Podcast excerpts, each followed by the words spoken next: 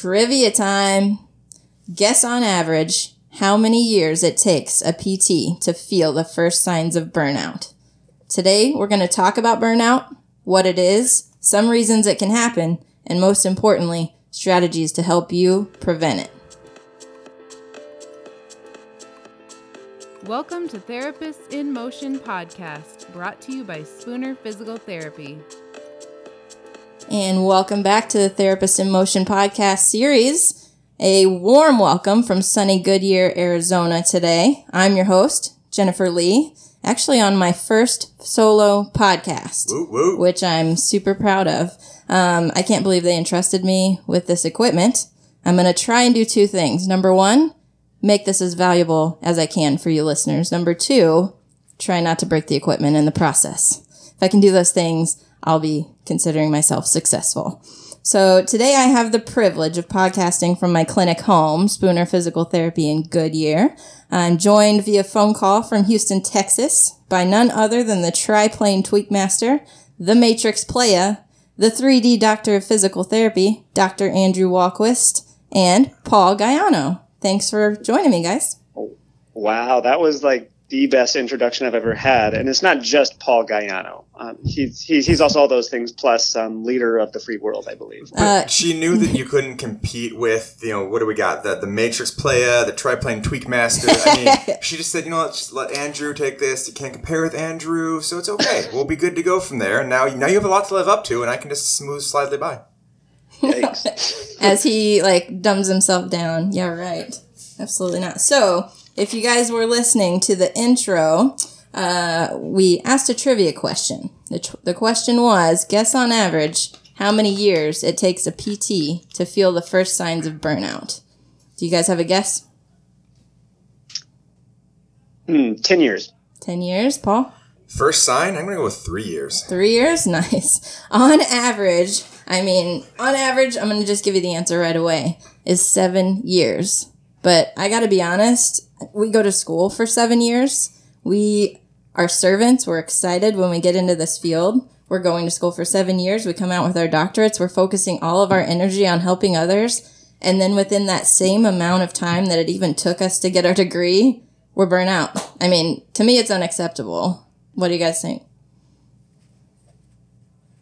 Yeah, I would definitely agree with that. I mean, you spend a lot of time and money that you know you were not going to get back in life, and to only be in a profession just for a little bit of that time, that does surprise me. It's it's seven years. That's sad. Yeah. Yeah. I completely agree with you. So, just like we love doing here at Spooner Physical Therapy, we're going to tridox this thing, which means we're going to take three different variables with the central theme of burnout, and we're going to try to understand what, why, and how about burnout. So, what it is, why it happens, and how in the world can we try to help prevent it um, at any cost because it is super expensive to go to school and you're spending a lot of your time, a lot of your money, and most people come out and they're super passionate about it. So what happens the you know after that? So the first thing what what they always like to tell me I like to do is define things.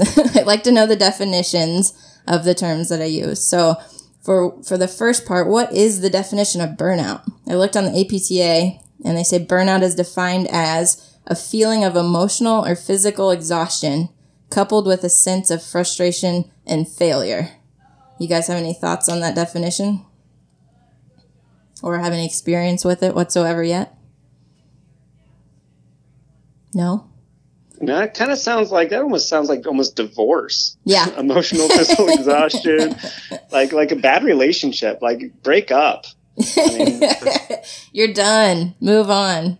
I mean that's I mean that's really sad if that's if that's burnout. I mean, but it makes sense that that's where people do you know leave. They they do separate from their from their profession. Yeah. I I like the fact with that um, you said it was a sense of frustration um, that I don't know if people readily recognize that they're frustrated when they're burnt out. Mhm. Um, but I, I do like the fact that that is thrown thrown in there. That I'm wondering if that's one of those uh, first feelings. I mean, there's plenty of times I feel frustrated personally throughout the day, um, whether it's with patients or the fact that I'm not I'm not getting a patient better as fast as I'd like them to, or or whatever it is. And so I think that it might be fun to talk a little bit about how, yeah how how you manage frustration, how Paul manages frustration. I don't know. Yeah.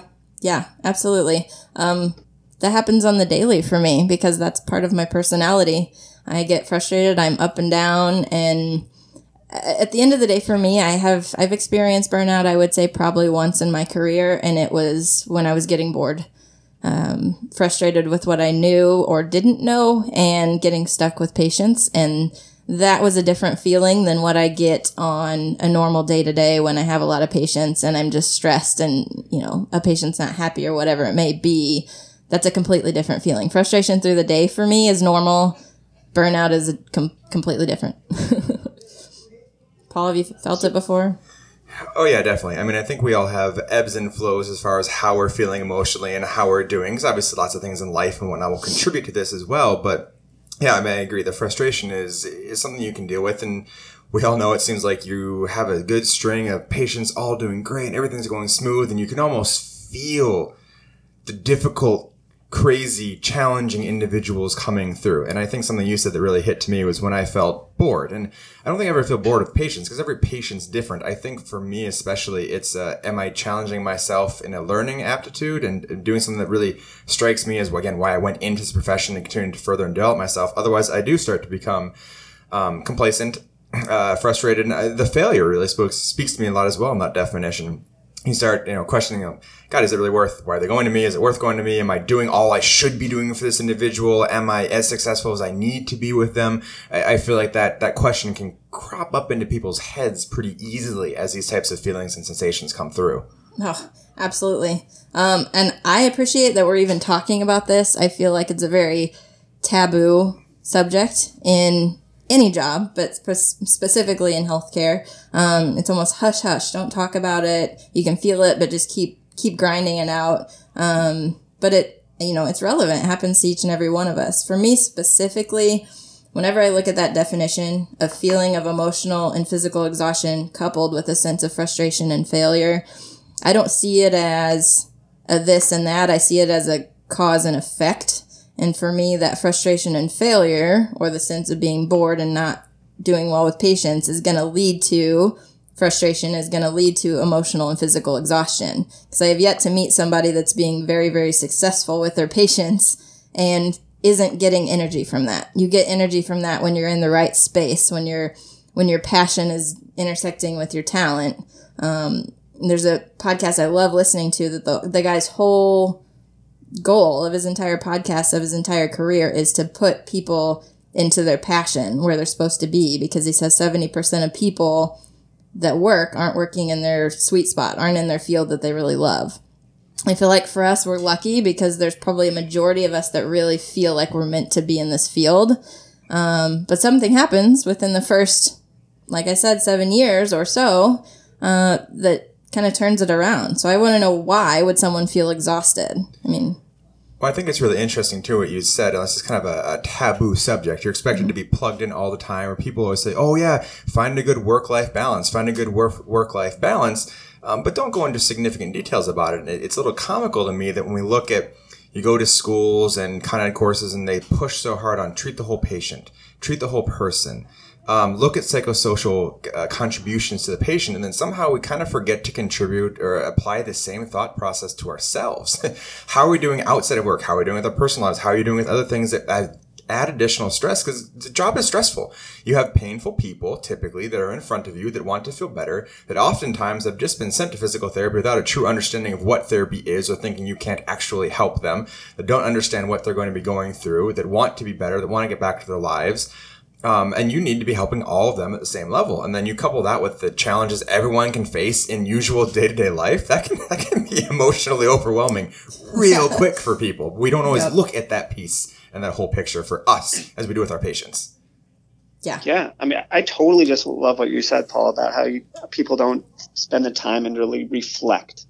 I mean, a lot of people can look at their schedule at the end of the day and be, say, "Oh man, I saw X many patients," or look at that boat. How do how do I feel about today? You know, what are you know what are the feelings that I'm having? All those psychosocial things. How are the relationships with my colleagues going? Because all that I I would imagine really factors into burnout. I mean, it can't just be about patients just grinding you down. I mean, there's a lot of things that can that that can wear you down from a from an emotional point of view and leave you frustrated and leaving that you have a lot of those failures. Yeah, a thousand percent. And if I'm honest, for me specifically, I think in my times of burnout, it wasn't necessarily, I mean, a little bit with the patients and not really knowing where to go and what to do with them, but it's the other things through your day. It's maybe momentarily not getting along with your technician or I have this random patient thrown on my schedule that I don't know where they came from and I don't know what to do with them. Um, and those little frustrations through the day that if you're right, if I'm prepared, it's one thing to go through my day, but on the other end of it, reflecting is often in my mind much more positive. My preparation is stress control and how do I make this as smooth as I can, knowing that it's going to change as I go through my day. And the reflection is, okay, how did I do? What did I learn? Who is getting better? Who's not getting better? Um, what are options that I have for people that aren't getting better? So, in addition to that, there's time constraints, there's documentation. It could be that you're working in the wrong setting because physical therapy has so many different settings that you could be working in. Uh, it could be any of those or other factors and even that can lead to burnout. Can you guys comment a little bit on on those factors or any others that you could think of that people might be might be the source of their burnout? I know one of the biggest frustrations that I felt, I experienced, um, and in my role going around within the company and talking to other therapists, especially newer therapists, one of the more common reoccurring themes I have is a lack of respect. And I don't think anyone immediately expects to just have everyone walk in and listen to everything I say and respect everything I do. Um, but it can be quite frustrating, especially for a new grad when you come out and you sit down and you go through this, all this great information with your patient. You have this nice objective report. You think things are going well, and then so, do you have to go to school for this? I know you're not a doctor, but as the dollar signs in your head are popping up, you're like, oh my god, I'm going to kill you. Or you look at your referring providers. I mean, nowadays I do think uh, MD, DO, the schools are doing a much better job promoting physical therapy, helping them to understand. Um, but not all. And there are still plenty of doctors out there that don't see what therapy can do now, don't see what therapy is, don't uh, quite frankly, respect what our thought process is, what our profession is, what we do, what we can contribute. And as much as we want to get everyone in, show everyone what we know and just download all information, it's never going to happen. But that's a challenge because you are always fighting against public perception, uh, perception within the health realm itself. Uh, and that can really eat at you. And it's something I, I, think I've heard darn near every therapist that I've worked with go through at one point or another to some degree. I don't know, Andrew, have you felt that yourself or other thoughts on it? Oh, absolutely. I mean, again, Paul, you hit the nail on the head with with a lot about about respect, and and another way I like to view that is just having a voice. I mean, I remember that I had a clinical instructor um, that at one time he really thought that you know the best thing for him would be go to go back to school to become a orthopedic surgeon you know and i think some of that was just because he felt like he didn't really have a voice he didn't really have really the respect coming from the patients and those people around him and and that's where i believe that if people really realize the power and potential that physical therapy has to change an individual's life, not only from a physical standpoint, but from a mind and spiritual standpoint. Mm-hmm. That's where a person can, that's where the therapist that might be experiencing some burnout say, hey, you know, even despite all these other little factors that are going on in my day, after reflecting upon it that suck, you know what? I'm gifted with a great set of skills that I can really help patients. Yes, it might not be on an operating table, but it's amazing to see and, and to where I that helps me curb me personally mm-hmm. a lot of those feelings of burnout is just latching on to some of those really good success stories. I mean, yeah. if the if the definition of burnout has failure in it, I think that the definition to avoid failure has the opposite meaning. So if success uh, so if failure awesome. means that you are burnout, what about success? Will that make you look at the bright side of your day? Will that make you realize the voice that you do have with that certain demographic of patients?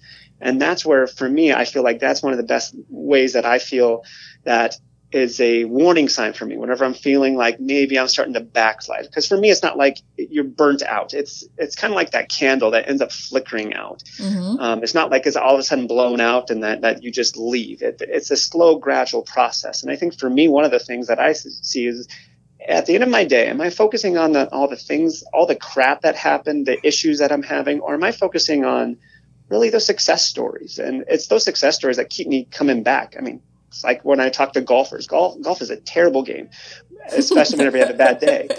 But what brings those people back are those one or two really clean shots that they hit, and that's what g- g- brings them back, Mm-hmm. lets them practice more and more to become better at their craft. I think we can apply that same thought process to physical therapy. It's funny too because what you said is I literally went through the exact same thing um, from that instructor's perspective. About two years out, I was fed up. I wasn't enjoying it. I wasn't happy. Uh, I didn't initially plan on going to physical therapy school when I went into school, so I had a bunch of advanced sciences, biochem, orgo. I had all the stuff I needed prereq wise to go back to medical school. I was literally on Amazon looking at MCAT study books um, when I started Wow. reflecting a little bit further into some of the exact same things Andrew was just talking about. Um, and kind of reminded myself a little bit of a, you know, I love the time I get with patients. I love looking at every person as a puzzle. I love trying to figure out what is happening mobility wise for the individual and what can I do to address that others can't. I love the person that comes through and has failed therapy other places or uh, failed surgeries or just just failed. Again, we keep talking about the word, you know, frustration and failure, and wanting to be the one that finds success for them, wanting to be the one that can look beyond things when there isn't an immediate surgical need or a pill that magically gets them there. That's what gets me excited and gets me going, and that's the contribution I love making, and, and that gave me a little bit more energy. And then I again, like you said, Jen, reflected on myself and said, you know. Is this all really a work thing, or are there other things I need to be doing for my own health, my own everything, and looking the whole picture and saying, you know what? I just might be jumping the gun and doing a little bit of the grass is greener thing, not really fully appreciating the picture of do I need to fix everything here or I'm just going to jump from one burnout issue to another burnout issue to another burnout Exactly. issue, never finding happiness or success with any of them. Yeah. I mean, you hit the nail on the head there. It's part of, yeah, do I feel burnout? But why do I feel burnout? Is it even within the professional part of myself that I feel burnt out? Do I feel burnt out personally? Do I feel burnt out spiritually?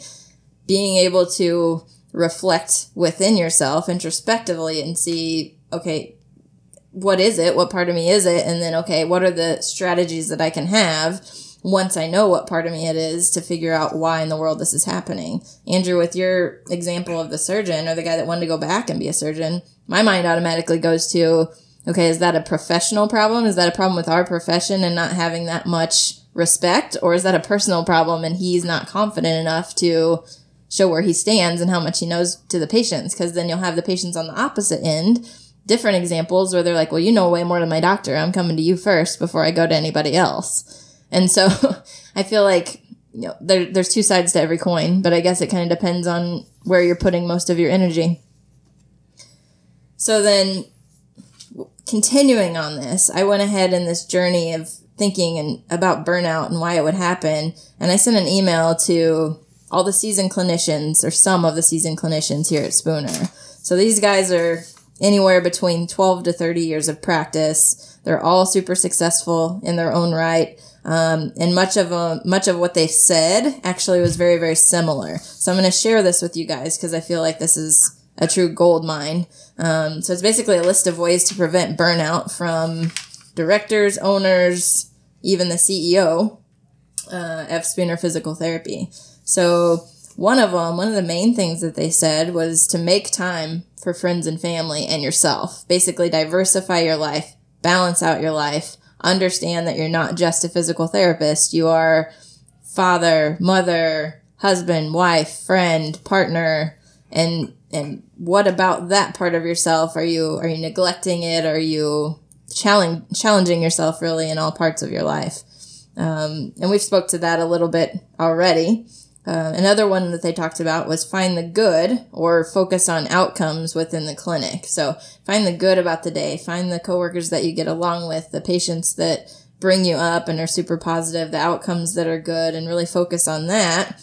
Like Andrew had alluded to earlier, what are the really good success stories that I have? Um, and can can I repeat that? Am I challenged to repeat it? Another one was uh, having a variety of patients or having a variety of niche practices, being able to get your hands into a workers' comp community or going for surgery observation and or pediatrics and just really kind of expanding your your practice that way. That way you're not getting stuck in just getting handed whatever comes through the door to you. You're actually active and seeking out what you're looking to treat um, and then don't let yourself get bored. Be proactive. If you really see that you're you're sliding, what are you interested in with continuing education? You know, where where do you see your professional self sliding at that moment and be proactive about seeking out what you feel like you're going to need. Another one similar to that was just acquire skill set to allow options for treatment. So going to different continuing education courses, stimulating your mind in different ways. Um, one of them even said, you know, puzzles and things like that, going to meetings where you're stimulated and you have to kind of think in a different way, which I love about Spooner because we do that fairly frequently with our therapists. Um, and then one of my favorite was was just to prepare your day or plan ahead so that you know what to expect, you see it coming, and that you can control it and you can handle a little a little bit more. Which for me and my personality is a beautiful one. I love that one. what do you guys think of those? One thing I didn't hear you say that I'm interested in is saying no. Yeah. Um, you know, that can be a challenging thing. And I look at a new grad or not even a new grad, but a new to a company. You want to show your worth. You want to show your value. You don't want to say no. You want to be, you don't want to be the person that says no. You want to be the yes man, yes ma'am, yes sir, yes whoever. Or maybe you're an established therapist and you feel like you have to lead your team by example and you can't say no to the walk-in patient. You can't say no to the extra eval. You can't say no to the patient who needs to be accommodated because they're going to come in at 414 on a Thursday on the 13th day of the month. or you have that that time where you've been in the practice for a long time and you've developed a big following and you are seen as the entry level into the healthcare community and you have a patient email you that needs to get in significant pain and you don't want to fail them because you've worked so hard to be able to get that relationship and that respect from them how do you say no to that i mean Andrew, when you have these challenges, can you say no? Do you say no? What are your strategies to say no to a person and not get overwhelmed by it? and that's where there's the three C's being calm, cool, collected. Yeah. it's not something that I think that it's a learned skill. I mean, I mean, for me, I think the, my best teacher has been failure all along. And the times that I've had, that I've said yes, and at the very end, whenever you're reflecting across a day and you and you trying to pick out the, any kind of positive, and whenever you just realize you just overbooked yourself you say that really didn't go well. I mean, my was my heart in the right position? I believe it was. I mean, I was trying to say yes to everyone, trying to make my patients happy, make my boss happy, make my wife happy, make my kids happy when I get home. You know, but at some point you do have to say no to to get to that to that balance. And I think again that comes just through through through that reflection. So I don't know if there's a really great way to say no other than just to figure out what your lines are. I yeah. feel like especially as a new grad, you don't have those professional lines drawn or personal lines drawn in which you say this is unacceptable to me. You know, for some new grads, they're just like, okay, yeah, it's acceptable to me to take some documentation home, and and and, and so then all of a sudden, then they have four hours of documentation to do at, at the end of every single day just because they didn't get anything done uh, during the day. You know, well, what? How, how did that come to be? I mean, there was just obviously there was not a line drawn towards you say past this line is unacceptable for my you know my work life balance for my mental health for my spiritual health for my family health for my finances you know and so i think the best thing to do what i encourage is draw that line draw that line right now. Yeah. Even if you don't really don't know well at least talk with someone that knows you uh, that respects you professionally. Talk to your significant other and say okay well really what is acceptable about this? Where can we draw this line? So whenever i cross it hopefully I will, me personally, I will recognize those sites when I cross it, but even maybe have an accountability partner. Maybe that's your technician. Hey, if I ever do this, can you just, uh, uh if I'm ever thinking about this, can you just slap me across the face and say no for me so that I know that I'm not going to do this and put and make everyone miserable and make myself less efficient and, and good at my job? Absolutely. I think for me, my mind goes to I would love to say no, but I literally don't know how to say no. And I'm worried about what the patient on the opposite end of that no is going to feel. So one of my coworkers, the director here, Kenny, has been great at teaching me how to communicate, whether or not he knows he has or not. He does now. Um, but he will say, you know, you, you, you word it positively. If you have a patient you can't get in and they showed up at the wrong time, I would love to treat you, but I can't today. What they hear is, I would love to treat you. I really love that you're here. We'll see if somebody else can get you on the schedule, but I need to spend more time with you and I don't have that time with you today. So it's kind of boxing it in a more positive way and you still get your sanity. You still get your no. You just don't have to say no. yeah. And I, and I believe that generally in that, in those situations, patients for the most part get it that they're not so Absolutely. crazy that they that that they demand that or they're, they're all of a sudden going to write a bad review on you on Yelp or something that that if you just say especially framing it in the right direction more more often than not when you do say no I do believe that there's a certain amount of respect that you all do you, you get from that as well because you value your product so much that you're willing to protect it Absolutely. and if, again, if a lot of this um, burnout is coming from maybe a lack of feeling respected, well, you can first respect yourself enough to know that what you have is valuable and that you want to protect that as much as you can so you can continue to, sh- to show that to others. Yeah, yeah, I couldn't agree more. I mean, your whole first day, your evaluation is I'm going to spend more around an hour with you, giving you one-on-one personal care attention and education on this is why we're going to do this. I'm going to be with you every step of the way. And then if they come in on that day where they're not on your schedule, that's not going to happen. They're going to spend most of the time with the technician and not that that's a bad thing, but in your mind you have to kind of reconcile what what do they really need in that moment and how can I reframe this that's going to be, you know, better for them in the long run. Yeah, and I think it's so important to do, kind of what you said, and have, offer a solution.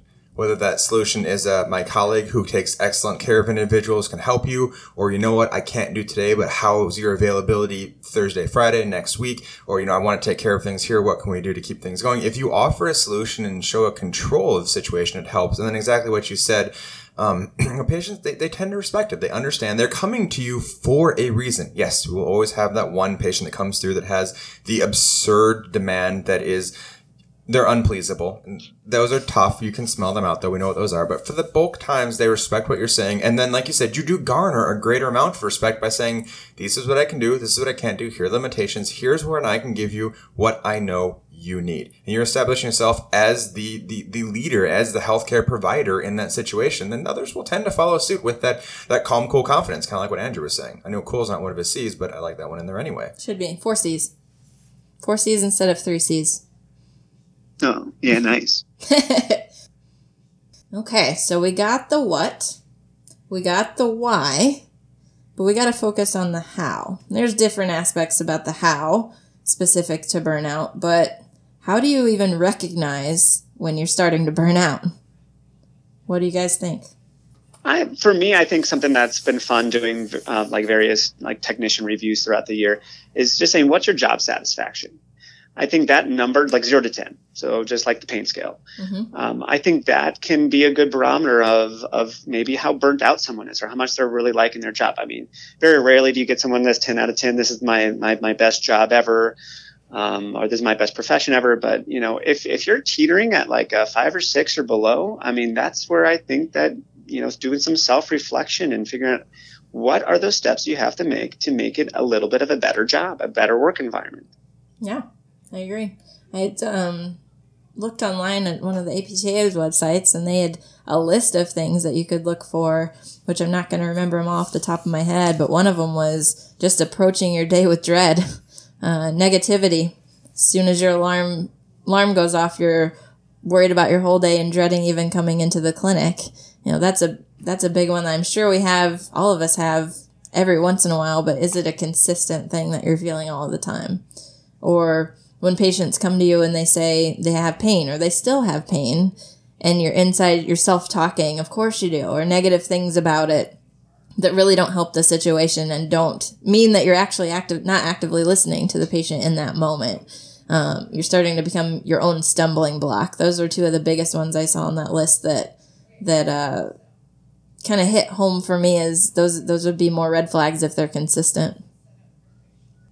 Another one was that if you're in meetings with with therapists or, or staff meetings, whatever it may be, um, starting to disengage, fall asleep, you don't care what's going on. Um, that's kind of a telltale sign that okay, I'm not really engaged in what's going on in my clinic. Do I do I have a passion for this clinic? Am I in the right place? Do I need to start reflecting on? Do I need to change? Why am I not happy? Is it other parts of my life, my personal life that I'm stressed out about and then I can't sleep at night so I'm tired at work? You know, it could be a million different things, but that was one of the things on the list that they had said. I think it goes back to your frustration point too. Um, are you aware of it? And your frustration might come out in the form of, it, why should I bother? Why should I make this change? And I don't mean like why should I bother the patient, but the front office did something I don't like. Why should I even bother telling them they're just going to screw it up again? or I saw this activity that I didn't think it was the way things should be handled, but it's fine. Nothing terrible is going to happen. Why should I bother? Uh, if you start feeling yourself pulling away from the situation and lacking care, again, it, it, it might be a you're becoming frustrated and feeling overwhelmed that things aren't the way they should be, which they're never always going to fall into that capacity. Um, but that's when you have to look back and say, okay, do I need to, how do I need to address this importantly? Because you should always be looking to better the entire profession and everyone you work with. But two, is there something that's limiting me from wanting to put the amount of dedication and care into this? Or again, am I having that just sensation of dread or that sensation of, you know what, it's just, it's not worth it. It's not going to happen. It's not going to work out. It, it, why even, why should I put myself through that stress? Oftentimes that's, that's getting into burnout and that feeling of frustration and helplessness. Yeah. And Paul, do you think that that's readily um, some of those traits you can really see on someone's flow sheet, a therapist's flow sheet, just by if they're starting to kind of coast and check out? D- definitely. Oh, most definitely. I mean, you can tell. I mean, yeah, you never know. Short term snapshots, there's ebbs and flows. You might have a bunch of people come through that really don't need a lot of progression and creativity. Those, those times are going to happen. But yes, I think when people are actively involved and engaged, you're looking and the flow sheet is changing. Things are interesting. And uh, the patient is probably going to, wow, this is, this is cool. This is different. I like this. I'm getting a good appreciation and a different experience here that I might feel other places as opposed to mm-hmm. same monotonous, repetitive, uh, simplistic, less thought going into it, that would definitely be a certain warning sign that I think you could definitely pick up upon looking at flow sheets, even manual therapy documentation, however the person treats. I think it could definitely present its head in that capacity.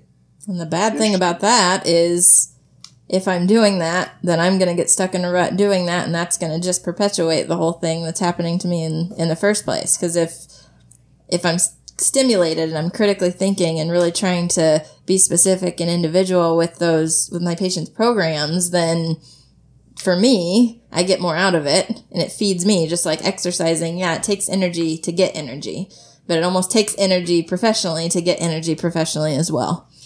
Um, oh. So, so spicing up your flow sheet. That sounds yeah. like a great hey. next podcast. I think we could probably talk forever on this, but yeah, we will most likely come back with another how um, in the burnout realm. How can you make your flow sheet? How can you make your exercises a little bit more spicy, if you would, or have fun with it and play with it?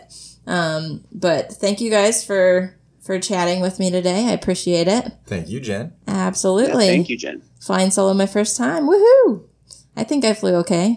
I'm gonna land this plane safely now. Smooth landing, no turbulence. Smooth landing, no turbulence. So, as always, guys, if you have any questions or comments, feel free to email us at therapistinmotion at spoonerpt.com. Thanks for listening.